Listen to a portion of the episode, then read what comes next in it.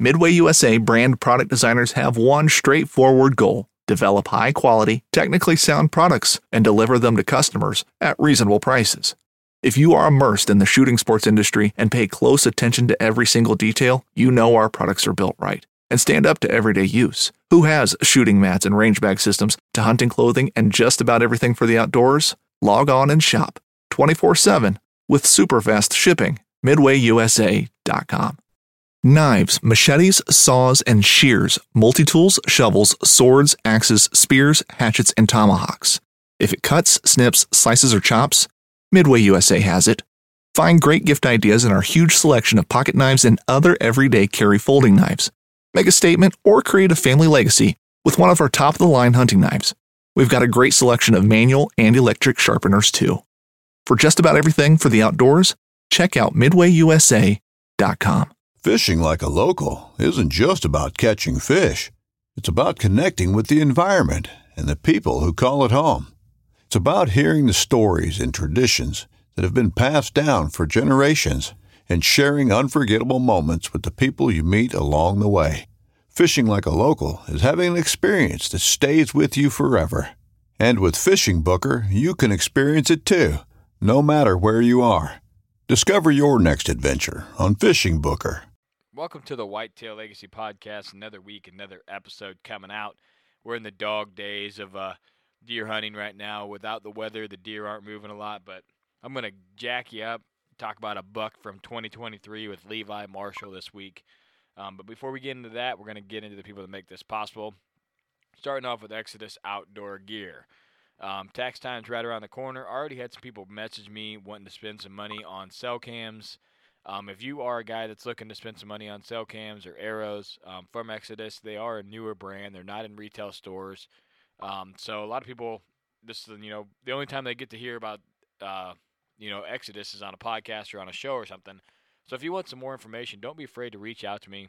I'll chat with you, let you know what I've experienced over the past six years with the brand, um, my do's and don'ts with them, and uh, maybe you know if if you're going to spend you know a bunch of money, um, you get what you want, and uh, at least have have some more info on the on the cameras instead of buying it and not liking it. Um, but you can use my code WL. That'll save you some money at checkout. Um, and it sounds like they got a new camera coming out real soon, so interesting to see that. Um, next, we got Rec Broadheads. They also got some new stuff coming down the pipe. Uh, pretty sure they release it ATA show. Um, they got a big, um, looks like a big expandable broadhead coming out. Um, so that'd be exciting to see and uh, see what they got packing um, this year at ATA show. But if you're looking to get uh, some new heads this year and want to check out Rec, um, you can use code WLP, save you 15% at checkout. Um, next is First Form Call Out of the Week. Um, this week, you know, it's it's New Year's resolution time. It's it's that time of year where you see people in the gym that you never seen before, and you can either take it as a negative or a positive. Um, and my call out of the week is um, if you see a new guy in there that you haven't seen before, or even if it's someone that you see, you know, in there all the time, ask him kind of, you know, hey man, you set any resolutions, or if it's a new guy, say, you know, good, nice to see you in here. Or if you're not at the gym and you've seen someone on Facebook or, or a text message or whatever, one of your buddies trying to lose some weight, get in shape, um, give them a message and just say, hey, proud, hey, proud of you, dude. Um, hopefully you can stick to the resolution. If you need anything, I'm here for you. So that's the call out support someone with their New Year's resolution.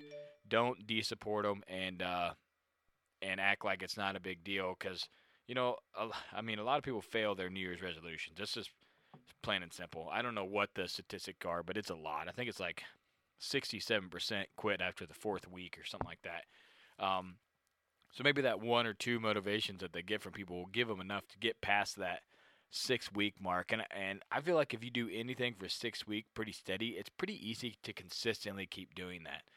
Um, I have set some goals as well, and uh, been going over that with my accountability group and my book group starting soon. So, um, if you guys need anything from me, don't be afraid to reach out. Um, anything fitness wise, if you you got that New Year's resolution, you're wanting to get in the gym, you want to get your health and fitness under check, um, don't be afraid to reach out. We can talk gym, we can talk out workouts, we can talk out supplements. Um, been talking to multiple people lately, and uh, it's a struggle for a lot of people to get to the gym with time, with kids. Um, and I understand that, but there's still some small things you can do to make a difference in your overall health. Um, if you do not have the time to dedicate to that. But there's always a way or a will to get stuff done. And uh, sometimes it's just having another guy to chat about it to see kind of where you have time or what you could do, um, just maybe stuff that you didn't didn't think of. Um, so if you're looking to anything about supplements, anything about your health, fitness, reach out to me. Um, Instagram, Facebook, email, anywhere you're at. Um, I'd love to chat. I, I, like I said, this year is a year where I want to impact others not only um, with their hunting, but with their health and their fitness and their mental state, um, and just be be the dude um, that people reach out to if they need something.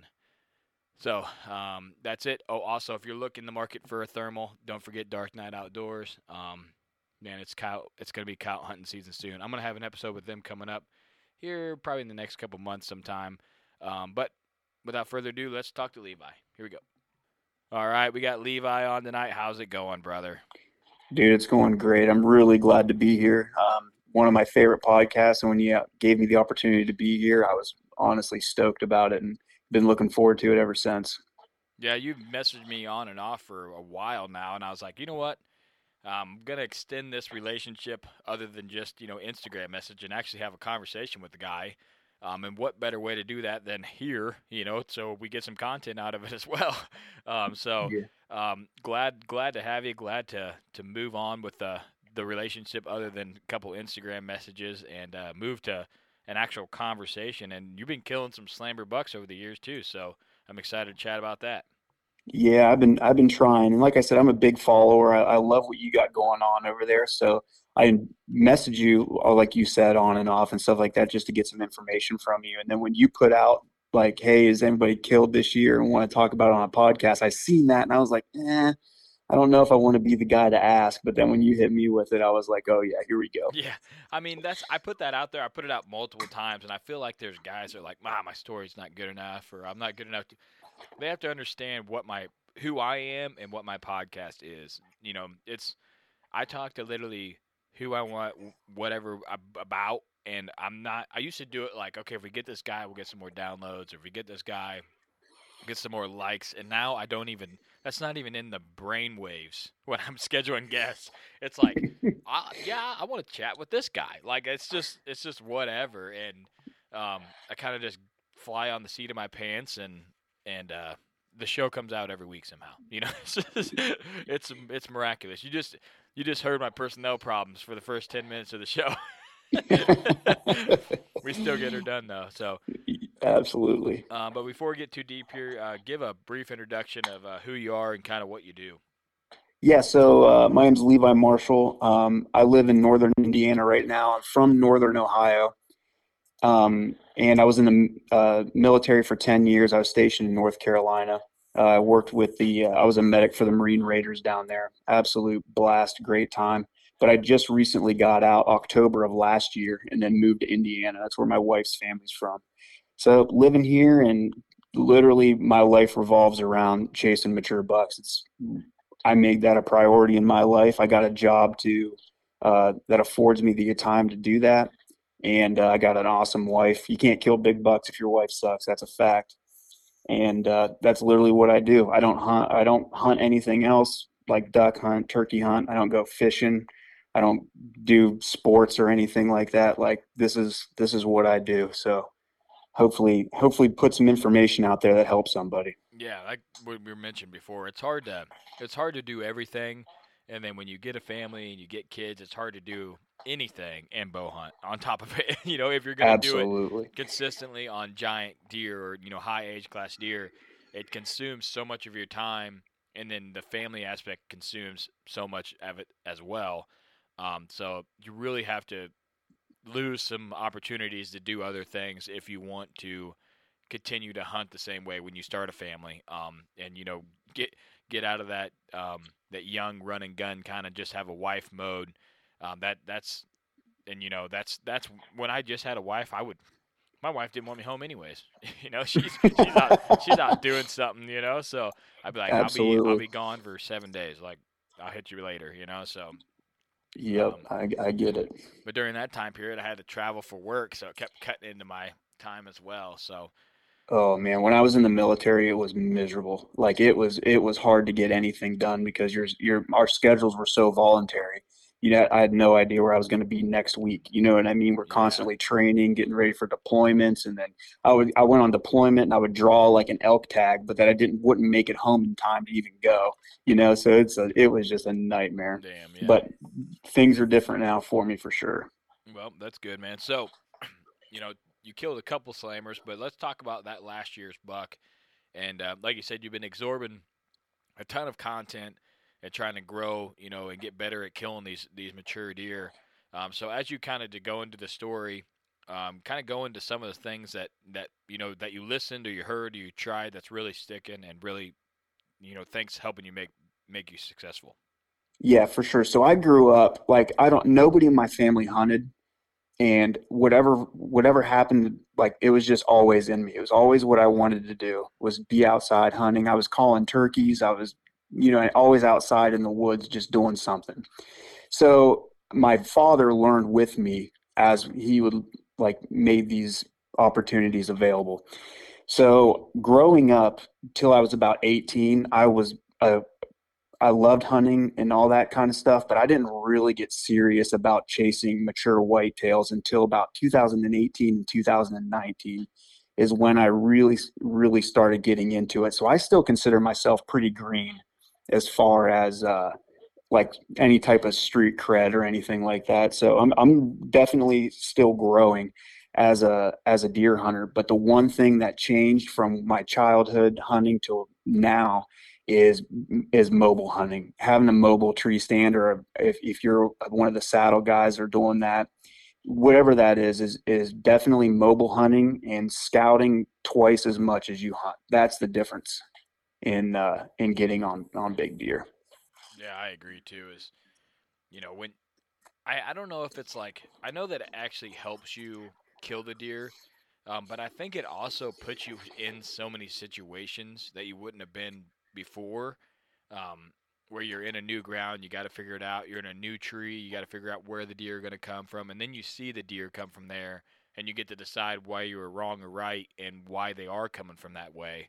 Um, if you go to the same stand and kind of set I know people are saying, "Oh, you're mobile, you're on the deer," but you're also taking your learning curve and cutting it like by a tenth. You know, like it, it's crazy how much more you learn by seeing deer do stuff in different places with different terrain with mobile hunting instead of going to a ladder stand on the edge of a field and the does always come over out of that corner.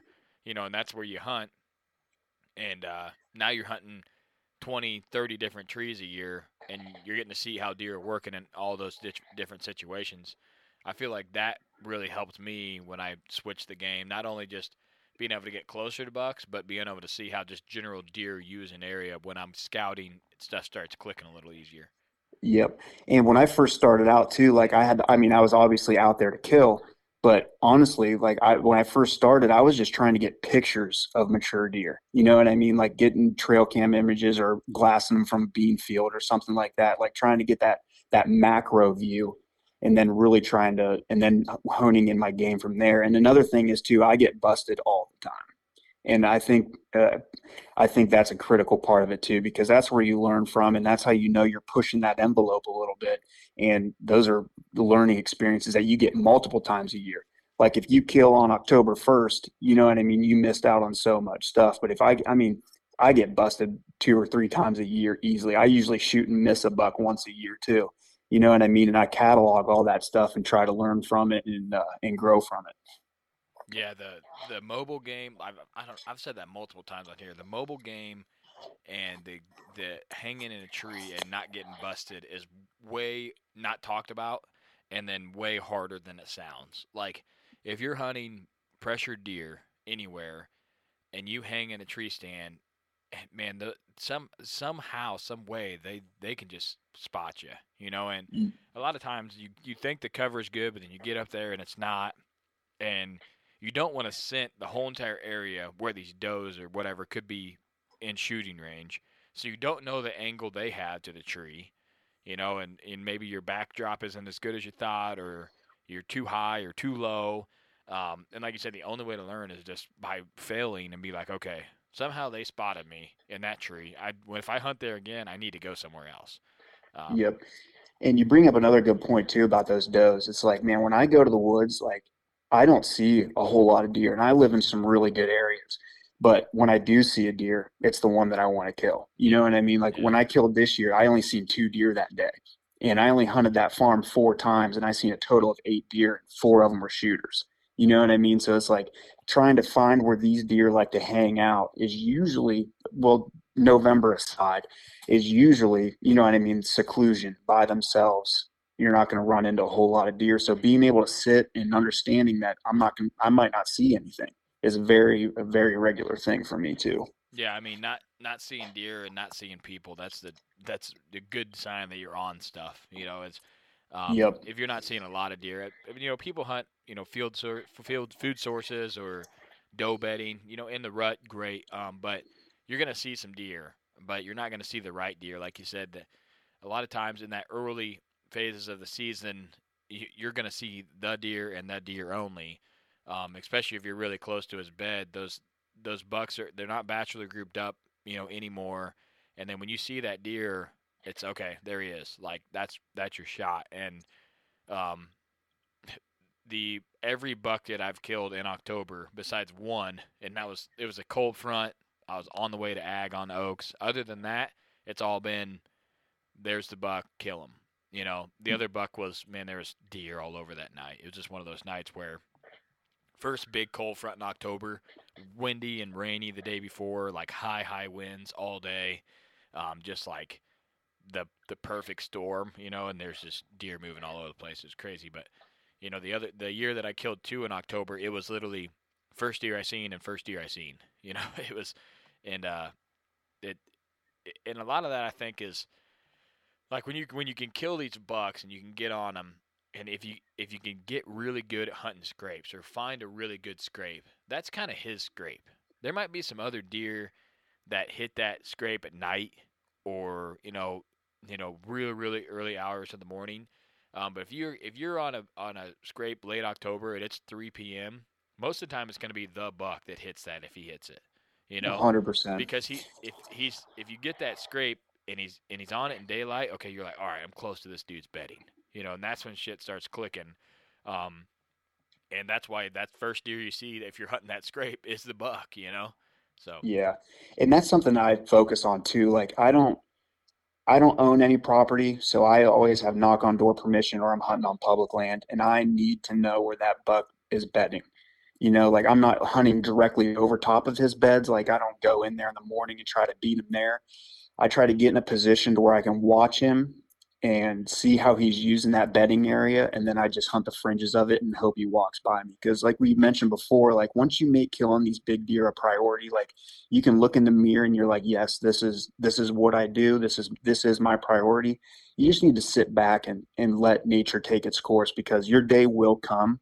So you just got to be patient with it and, and enjoy your time while you're trying to get it done because it will happen if this is your priority. yeah, and then a lot of times it'll happen when you least least expect it to on a day where you know he's in there, but you're like, "Ah, I don't think he's gonna come out. It's too hot, or this, or it's raining, or it's windy, and then there's your opportunity. So, um, like you said, it it'll come. It's just you know putting the putting the sits in to, to make it happen. But um, one interesting thing that I had seen lately on Facebook was they you know they were patterning that deer's buck, buck or bedding air bedding spots. You know, I'm sure you've seen that. Um, Yep. and they were all over the place. You know, were so many X amount of beddings.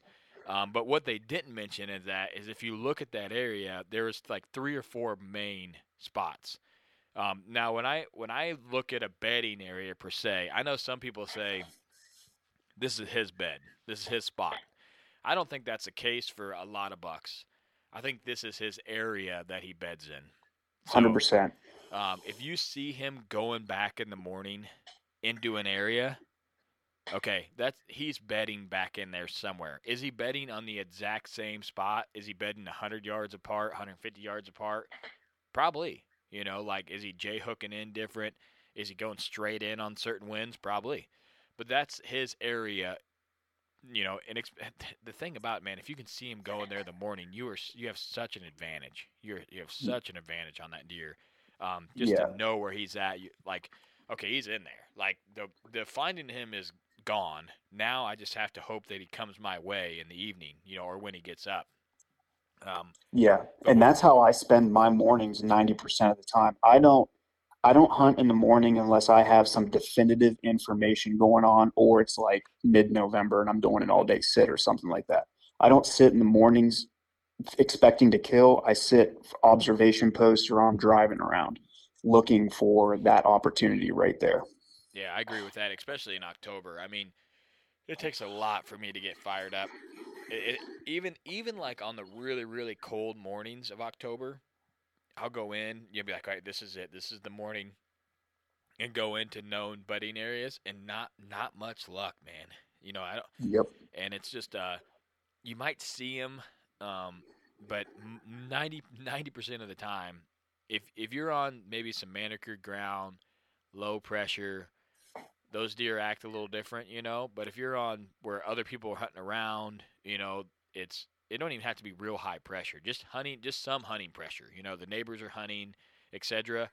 Um, they're going to be in bed, you know, in October, early October, before daylight. Um, Yeah, you know, absolutely. you can you can catch them slipping sometimes. You know, maybe hitting a scrape late going in, but it's pretty rare. And like you said, um, the only thing I do like about that time of year, and I've had success doing, is you know you see a buck, you're kind of far off, and he's going into bed. You can call at that deer, and they're really receptive, uh, receptive of calling at that time of year. Like really curious. You know, you can grunt at that deer and maybe get him to come over your way. And if not, then you know where he's at for the evening. You're like, Yes. okay, I know he's in here. Now I just got to think about how is he going to access this bed with the wind, with the ag, um, and and you you like have to hunt. If he goes in there and you miss him, you got to hunt that evening because your your just odds are just so high. Because you know the next six days he might not be in that bedding area. You know he might be on an adjacent property bedding or a different area that he likes to bed. Um, so the thing that's like is so hard for me to wrap my head around sometimes is you know we give these deer so much credit and they are so good at surviving like they're top dogs at that you know but they're still wild animals so sometimes i'm thinking they're like they're not as dead set on their movement as we think they are you know like we know that they're going to be they understand that the nighttime daytime you know it's like okay yeah they're they're definitely going to be in their beds by dark, um, you know, or going to come out of their beds at dark. Um, but the the getting into bed 30 minutes late, like, what would that deer be doing on a cold front that would make him that late compared to another day? You know, it's just Yeah. it's hard for me to, you know, oh he knows that it's cold, so he's going to stay up a little bit longer. Like, I know that's what people say, um, and it's probably because they've had success, but it's a wild animal that's trying to survive, that's been doing the same thing surviving. Um, I feel like it, if it's a mature deer, it would take quite a bit of testosterone or hot doe or something to make that deer switch that much, you know? Yep. And just to circle back a little bit on this calling thing too. So the deer that I killed this year, the one we're talking about, um, he's the first mature buck that I've killed from a tree stand. All the other ones have been on the ground and being inside their bubble. Like I know where they at are, or I have a really good idea where they are, and then I call to them. Usually, light rattling is what brings them in, Yeah. or or a snort wheeze. Like I've I seen one bedded with a doe. I got in real close to him, snort wheeze, and he came right to me, shot him at 12 yards. So it's that that is that has been my number one tool. But like I should be, I should. I mean, I I hear say he said she said stuff. I should have been killing in October the last three years. I should have been done by October 18th. But you know, bow hunting stuff happens. I got I get busted, or I didn't have a shot, or something like that. Yeah. Yeah. The the the equalizer of the gun is something I'm like, man, if we could have if it early season like that that muzzleloader season, you know, early, I'm like, that's Yeah. just in some states, I'm like, that's just devastating. Like the the effect, the amount of that you could kill because the bucks are still going to ag. You know, it's just Yep. like, can you get on the close to them enough with a bow to be able to kill them? You know, they're still hitting Oh, yeah. scrapes. Like it's just like I I'm really good at getting a hundred yards that time of year. Like really Yeah. good. You know, I have a really good friend that lives in Kansas, and they have a youth season in September, I think, where it's like rifle, and these kids are knocking down 190s all the time, and it's like, man, Yeah, it's just they're so they're not you know not suspected. The I I had a couple of uh, nuisance permits from a farmer from the state of Illinois, um, and I went out in the summer and uh, killed a couple does, and just the fa- like it was so weird to be hunting for one, um, but for two like full velvet bucks out there, hour before dark, feeding in a hayfield, with a whole bunch of other deer. No, you know, nothing going on. Like not a care in the yeah, world. just like lollygagging around, you know. And I'm like, it's cool to watch them, you know. But I was, I was like, all right, I gotta shoot this doe really, really good, so it doesn't like. The only thing I was thinking about is tracking a doe with all the green, like thick, nasty, you know, that time Yep. of year.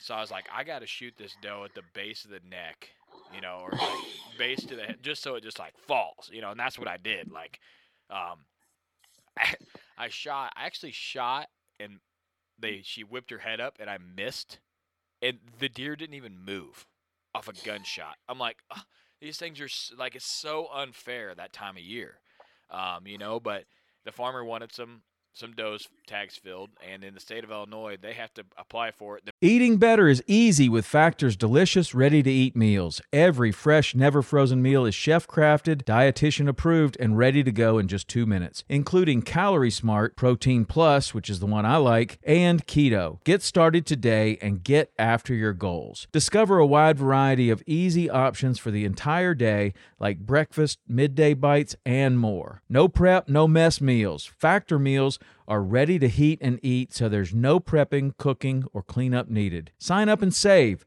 We've done the math. Factor is less expensive than takeout, and every meal is dietitian approved to be nutritious and delicious. Head to factormeals.com slash waypointpod50 and use the code waypointpod50 to get 50% off.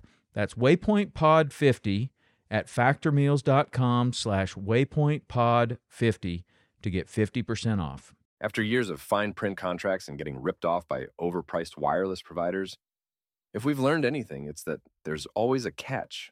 So when I heard that Mint Mobile wireless plans are $15 a month when you purchase a three month plan, I thought, what's the catch? But after talking to them, it all made sense. There isn't one.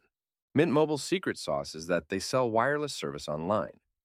They cut out the cost of retail stores and pass those sweet savings directly to you. To get this new customer offer and your new 3-month unlimited wireless plan for just 15 bucks a month, go to mintmobile.com/waypoint. That's mintmobile.com/waypoint. Cut your wireless bill to 15 bucks a month at mintmobile.com/waypoint. Additional taxes, fees, and restrictions apply. See Mint Mobile for details. The 1911 is one of the most iconic firearms in history. Designed by John Browning, the 1911 was the standard issue sidearm of the U.S. military from 1911 to 1985. While Colt produced the original, almost every major firearm company has produced its own version. It's wildly revered for its reliability, crisp trigger, and is still a favorite for all types of shooters. Whether you're looking to buy or build a 1911 and just about everything for guns, log on to midwayusa.com. they have to put your name down as a tag, and then you got to send in pictures and a whole whole nine yards. Um, Oh yeah, but uh, it was just eye opening to see like how of a disadvantage they are during that time of year because they just know that there's no hunting pressure. It's just it's a different creature, um, and that there's always like that that thought of Illinois opening up earlier, like they've talked about it, and I'm like, if they opened up September 15th, the amount of deer that first couple years that would die because that early start would be just astronomical because it, they wouldn't be expecting it. Like, yeah, devastating. yeah, it'd be devastating. Um, you know, but I don't think they'll ever do it. But if they if they did, man, it would be you could you could slay out like they're they're out in the bean fields every night at you know September 15th, 16th, 17th. Um, and this is like right when they shed that velvet that that week right there. Then they start acting funny and disappearing and moving and doing their thing. But well, let's get into the, let's get into your last year buck story, man. Well, so technically, I didn't kill last year. This is a this year buck. This is Oh, a yeah, 2023 That's what I meant. year. Yeah, yeah. I mean, Yep. yeah. It's it's 2024, so I'm confused. It's we're two days Oh, in. shit, yeah. Yeah, you're right, man. I'm, I'm- Yeah, now this- you threw me for a Yeah, loop. this season's buck. Yeah, yeah. Yeah. Um, so so this guy, I mean, everything that we talked about, we're gonna probably re-hit again. Like nothing really groundbreaking with this guy. Um, basically, I know for a fact that this guy is at least six and a half years old because I've been I've been keeping track of him for at least three. I've been trying to kill him for three years, and this was the first time I ever had him in bow range. Only the second time I ever saw him.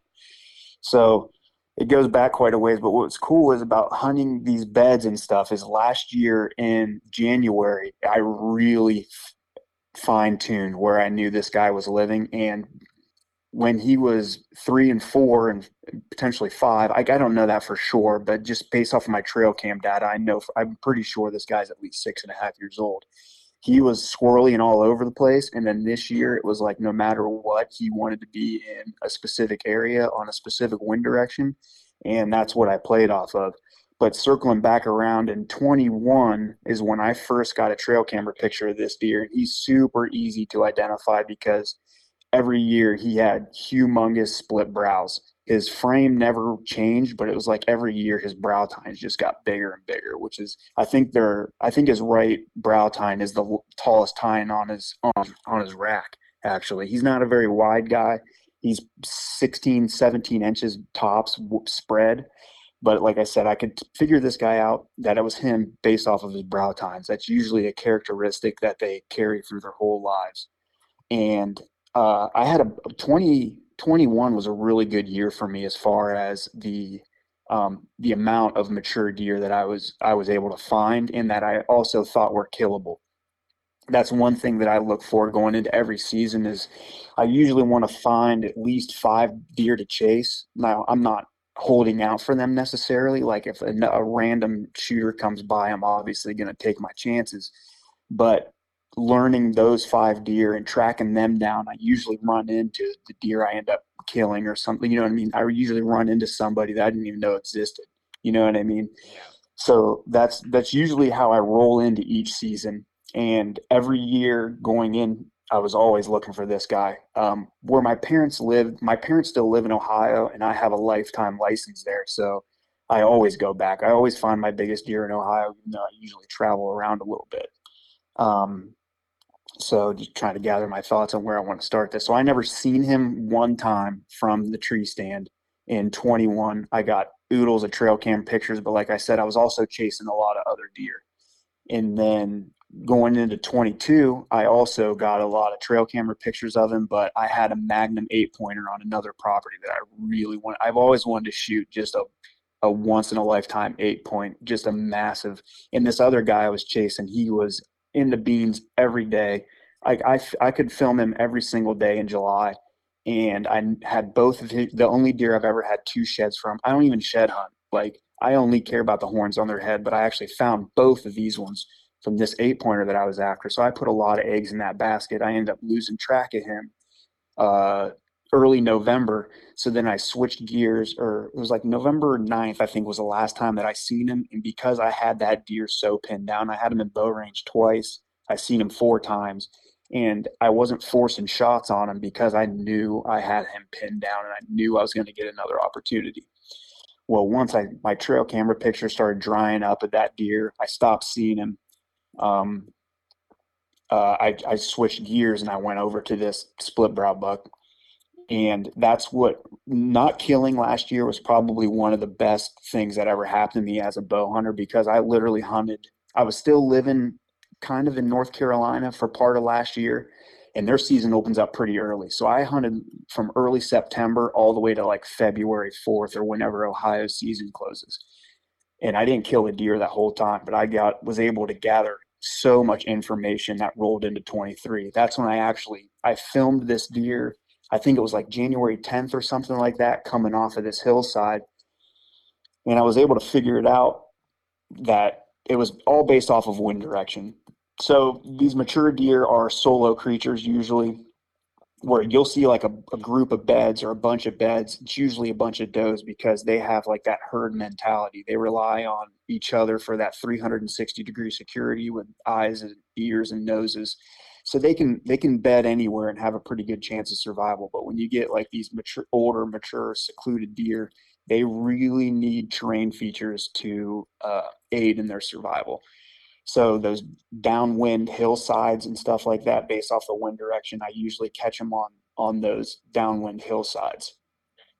And I seen him do this late January, and I filmed him. I and would set up on him on and off, and then I eventually just ran out of time and ran out of weather. Uh, the weather that we've been getting in the later seasons really hasn't been too terribly cold, and and not owning any property this was a knock on door piece. So like ag w- was picked, chisel plowed, you know what I mean? There was hardly any food on this thing.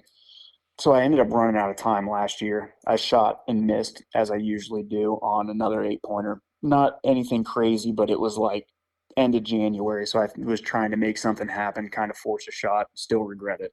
But uh rolling into this season too, I, I got a bunch of pictures early. And one thing that I did this year was I really changed my trail camera strategy. Um, I really uh, use my cameras kind of like hunting almost because I, regardless of, of what cameras you use, like they're going to need batteries, they're going to need SD cards that check. And I really try to stay out of these, out of these uh, prime hunting areas that I've discovered from hunting some of these properties for three, four years now some of them are way longer than that that I've had permission on since I was a kid. I'm just relearning how to actively effectively hunt these places so like once i once i know an area i usually don't stress too much about trail camera pictures. So i pulled my cameras out a little bit and so i was getting periodic pictures of them every once in a while especially in the early season velvet the same hillside um, and i knew he was still using that area. Uh, and didn't have any i was didn't have any luck in october really until october 18th i was hunting this hillside but it was on a different wind direction. I usually need a northeast because this this hillside runs a little bit diagonal from like from southwest to northeast so a northwest wind is perfect for this location and i was really waiting on that specific trigger to let me know to be into this location. But I would still hunt the fringes of the northern edge of these properties. Because I don't know if you noticed this. I mean, it's probably a little bit different in Illinois, but we had a lot of south winds, directly south winds. And for my access for that place, it really wasn't too good. But I went in early October or mid October on a south wind, and I hunted the north side of this uh, of this ridge system, and it was like I got out as soon as I possibly could with the day. Like, you know, it was early, so it gets dark. It doesn't get dark till super late, you know, like 7:30 or you can shoot until whenever, you know, it gets really late. And I was hanging my set and I got busted by two shooters like halfway up my tree at four o'clock in the afternoon. And I was like, there's no way that they should be moving that early. But something that I learned from that is like me primarily hunting these bedding areas, trying to figure out where these guys are bedding because if, if I know where they're bedding or anybody for that matter, I feel like your odds of killing that deer go through the roof. Like if you're just getting night time pictures or just seeing them on field edges and stuff like that, I mean, you might have a chance, but when you really narrow down like where these guys are bedding, that's when your your chances absolutely skyrocket, and you learn how they're using it and um, which wind directions they like to be bedded in there. So I ended up getting busted bad by two shooters back to back, like one right after the other. A, a beautiful eight point tall busted me, and then a short time 10 pointer, but he had a drop tine on him. And I had never seen, I only had like one trail cam picture of that buck. And they both came right by me, seen me in the tree. At, and it was just, I sat there the rest of the evening, didn't see another deer. So completely busted that hunt. And then I live in Indiana, so I have to really pick and choose my days of when I bust over to Ohio. And um, just accumulating a bunch of properties around where my parents live. Um, it was also a huge factor because I'm getting like small pieces, like 14 acres here, 12 here. I got a couple bigger ones, 50 plus. But uh, I was getting this deer on all these different properties, but usually at night, like I'd have like one trail camera on that 12 acre piece and I'd catch them busting through or hitting a scrape on another piece but it all boiled down to that same ridge that I seen him bedding on the year before. And uh, I hunted the north end of the property November 4th because we had a south wind. And I was just basically an observation sit, and I didn't see anything but the neighbor smoking cigarettes out of his double stand. So I was super upset that this guy was sitting my fence line. Like, you know what I mean? But what do you do? You just yeah. I guess figure it out from there. So I busted that set down actually, and I moved closer to that ridge to try to get a better glassing point. And I'm eating a sandwich, watching this, eh, watching that hillside in a blowdown, and I watch a, a young buck cruise through a little pinch point, and then I moved a little bit closer to that pinch. It wasn't, I wasn't, I was still probably 300 yards away from that ridge that I was watching. But as I'm sitting there eating my sandwich, this nine point that I have a lot of uh, pictures of this year, a lot of velvet, um, he starts coming right at me. And I'm like, I'm to shoot him. He's a beautiful deer. He's probably three and a half years old, but he's coming right to me. I'm going to bust this guy on the ground at eight yards. He's coming right at me. And he's literally on the other side of this blowdown. And as I, and I drew my bow, like I could just barely see him and he was about to come right next to me. When I drew my bow, I don't know if I stepped on a stick or my arm hit a stick, but he heard a stick break and then he kind of like bounded backwards and looked back at me completely broadside. And, and I misjudged the yardage on that one. I thought he was at about 35 ish and he was probably under 30. And I sailed one right over his back, slammed it into a tree. And like I thought, you know what I mean? Just like I said, I usually miss once every year, and that was my one time, and I was just like kicking myself for it and all kinds of stuff. But you gotta you gotta keep your head down and keep moving and, and stick with your plans. And while I was sitting there, I realized that the the next day was going to be a north wind, and I was like, okay, I, I shot and missed this deer here. I seen a buck, whatever. So I went closer to that ridge system and I hung my stand for uh, the next day that I knew it was going to be north a north uh, west wind, which is perfect for that bed or that bedding area, I should say. And I got out of there. I went to a completely different property and hunted that evening. And then this is what is also another critical part to success is like I have permission to hunt this property, but my access permission is from a completely different person. So I actually went to a neighbor. I was like, hey, can I walk through this field to get to this property to hunt? It's nothing but a wide open cornfield that had already been picked. And there's a ditch that runs to the woods that uh, I go into. So I, I uh, took my, I have an e bike, which is my, I call it my magic carpet because that thing is, I mean, those things are, are awesome, to be honest with you. Like, you can literally go anywhere without even touching the ground or leaving any scent. And I rode it across this field and this was another point that I, I learned too is like if you use one of those things or any type of bike or whatever, you got to lay those things on the ground and cover them up.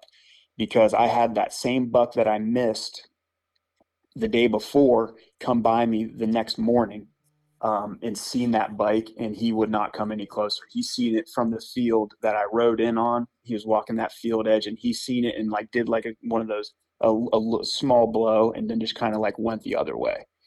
So another key point there, if you're using those things, definitely lay them down. But uh, so I got in my stand, and at eight o'clock, like clockwork, this is the buck that I was after. Came in, and he did kind of textbook what people say. He walked the bottom edge of that ridge system, like so. He's like north of me. I seen I seen him from a distance, probably 140 yards, 150 yards away, and he walked the base of that ridge downwind to that whole bedding area and then as he was getting ready to J hook into the part where I, I figured he would want to be just based off of years of history, um, I think I when I compiled all the numbers, I almost had hundred trail cam pictures of this guy over the last couple years, and that's not on food sources. I don't run any bait, so this was basically just in that area and where how he was using it. And he J hooked to go right into that thing, and I shot him at probably a little bit further than I wanted to. It was over. It was a little over 40 yards, and that was because uh, one thing that I, I always I always try to I always focus on one trail or one scrape. Like when you're hunting public land or pressured areas, like you need to have your setup for one shooting section because if you're trying to move and cover a bunch of different shooting lanes and stuff, I just I don't find very much success in that because there's just too much movement. You make too much noise. You know, I, I just get picked off. So I really try to put all my eggs into one basket. But for this hunt, I didn't do that, and it almost bit me because I almost lost my opportunity because I still tried to cover that pinch point where I seen those two bucks running the day before. So I was kind of sitting in between those, and and uh, I won't be doing that again because I, like I said, I almost missed this opportunity at him. Yeah, it's hard to to to go into one, you know, just this is where I'm going to kill, you know, and not want to have the back door or the side angle. Um, oh, it's so hard. A couple thing I want to touch base with you. Um, the south winds is we we had a ton of south winds, and we've had a lot during the rut. We've had a lot of southeast um, over the last few years, which was something that we never had. I don't remember ever having that many, um, you know, southeast winds. You know, like the last three years during the rut, I'm, I'm like, I'll never be able to hunt this cedar tree line because I need a southeast, so I'm not gonna hang a stand in it. And then every single year, I'm in it. And I'm like, well, I, I gotta get a stand in here. Like it's silly how many southeast we're getting. Um, so that that's that's on the list to do next year. Um, is to get get a stand. Um, I put one in the straight south, um, and that's where I killed my buck straight south, or I shot my buck in the shoulder this year. Didn't kill, but my opportunity to kill this year, um, straight south wind, um, off a rattle.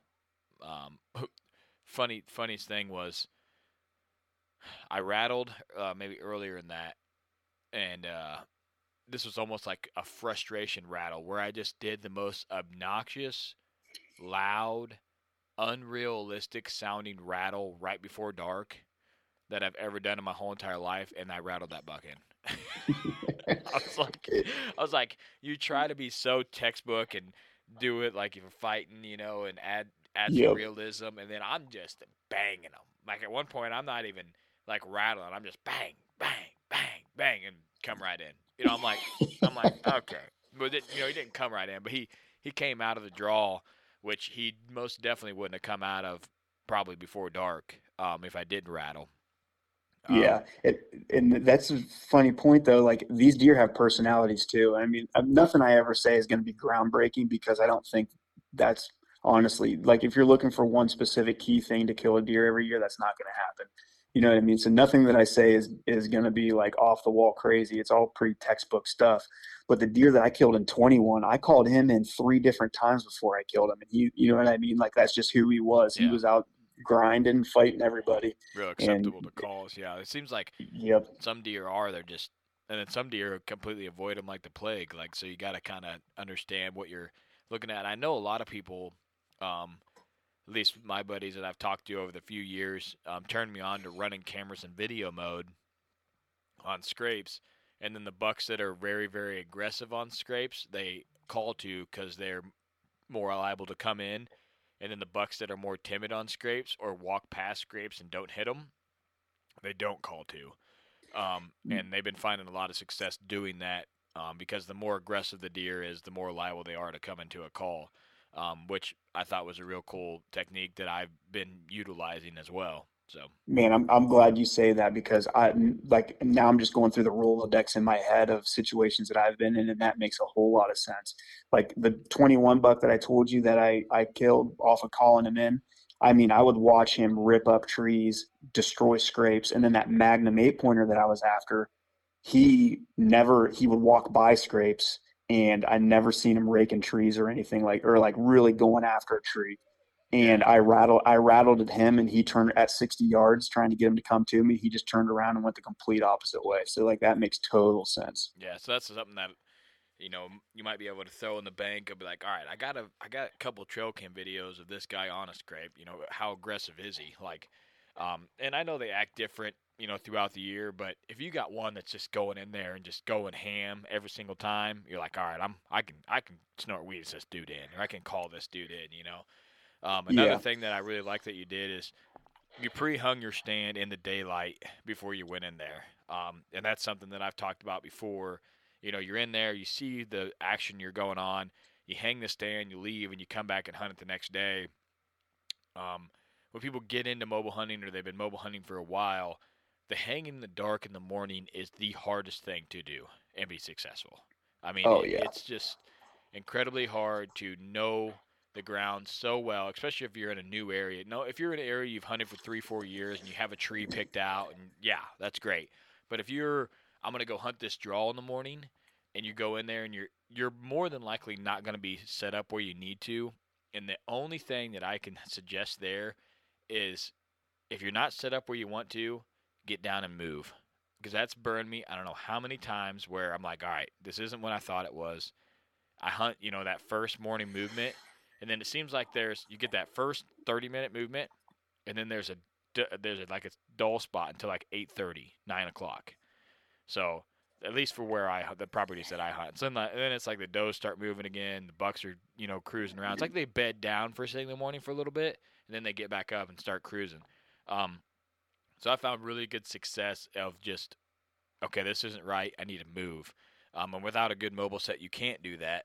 Um, but I like that you pre-hung the set um, before that. I do that. I don't know how many times. Like, I'm like, all right, do I have a good buck located that I think I can kill right now in the evening?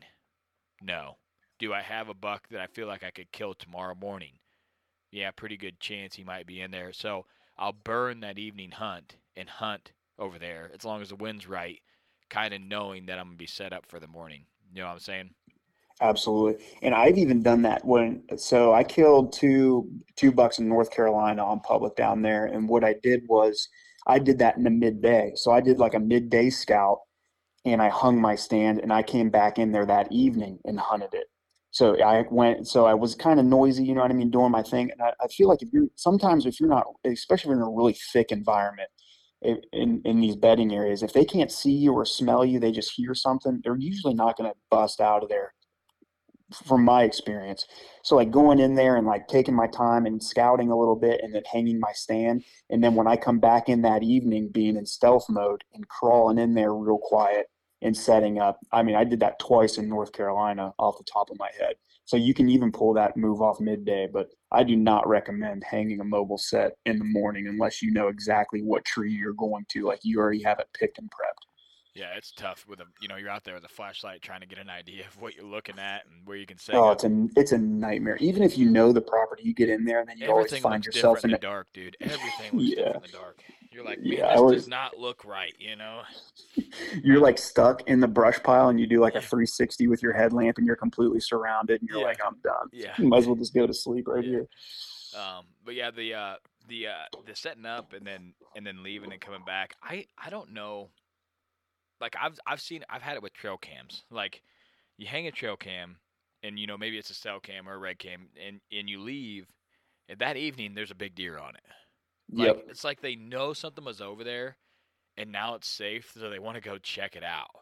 Um, and I don't know if that's something like they actually see you physically leave or hear you leave, and they're like, okay, what was that? You know, and then they want to go check it because they're curious creatures.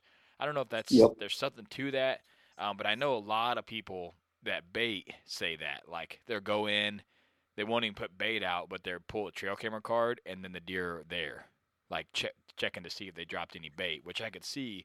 Um, but just for a guy hanging a stand and kind of bouncing around, um, you know, you get a curious buck, he might come over there, and then, like I said, you're there for the evening hunt. Um, but being prepared is is awesome. And then one other thing I want to touch base is, I'm I, I almost have to buy an e-bike this year. Um, they're just kind of costly, dude. You know, they're they're investment. Um, but Oh, I told my sure. wife, I said, I want to hunt stuff. I'm limiting myself because you you could be a big dog and say, "Oh man, I'm gonna get back in there every single day and and do the thing." But then, the older I get, the more I realize that if you can eliminate all excuses, you're you're get the job done. Um, so- Absolutely. so if I have that, I won't have that excuse of oh it's too far or it's you know it's, I got to carry this stuff and this and that. Um, but that's the plan. Um, so I like the idea of covering it because that's not something I would have thought of. And just a shout out. I don't know what the brand was, but my kids, um, they're all huge into hunting, and my wife or I think my my mother in law, their grandma bought them like this 3D meshy camo throw. Um, and it's like a kids section toy. I don't know if where she got it off Amazon or whatever, but it is the highest quality 3D meshy thing I've ever seen in my whole entire life. I told I got, they got it. It like it like mushes down to like the size of like a softball in this bag, you know, and they draw it tight. I'm like, wow, like it, it's just so cool. And I just thought of that. I'm like, if I get, I'm gonna be stealing one of those damn, those damn like I don't know what it, you know, it's just a 3D throw, like you know. Yeah. And it's like the And- old school like fishnet ones, you know, where the fishnet through it, and then, uh, you know, the then the the camels roll through it as well.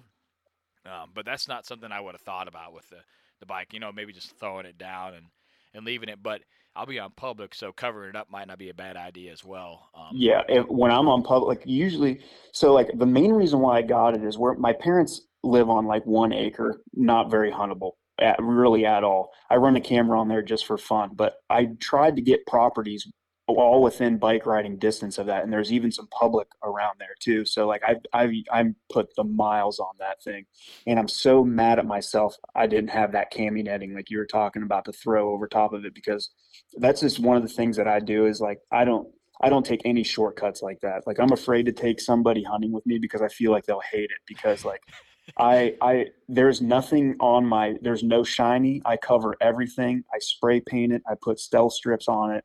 Like I I try to mitigate any type of visual, any type of noise. Like I wear moccasins going in and out of the woods and stuff. Even when I'm in my tree stand, like I don't have like that the noise that your boots can make on your tree stands and stuff.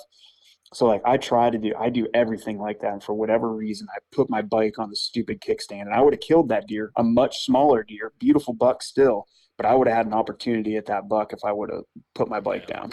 Yeah. So I'm glad you said that because I I could see myself. I'll lean it up and tie it up to this tree, or you know, lock it onto this tree or something out here, um, and then you know it grow. You know, the buck sees it, you know, and, and Yeah. then goes the other way. But if you locked it up on a tree and threw a camo cover over it, it might be a little bit better disguise uh, from people and from from deer for that for Yeah. that fact. But um, that's definitely the plan um, is to, to get one of those bikes. But man, I really Yeah, appreciate you sharing the story. Um, it sounds like you know it's just one of those years where you were in the action and, and stuff wasn't clicking, and then it finally you finally made the one move, you know, and and shit clicked for you. Yeah, I mean, it, it really boils down. I mean, super simple stuff. Like I pre-scouted, I knew the bedding area, and then I stayed out of there until it was the perfect conditions. I had the where I killed this deer, I had never sat before.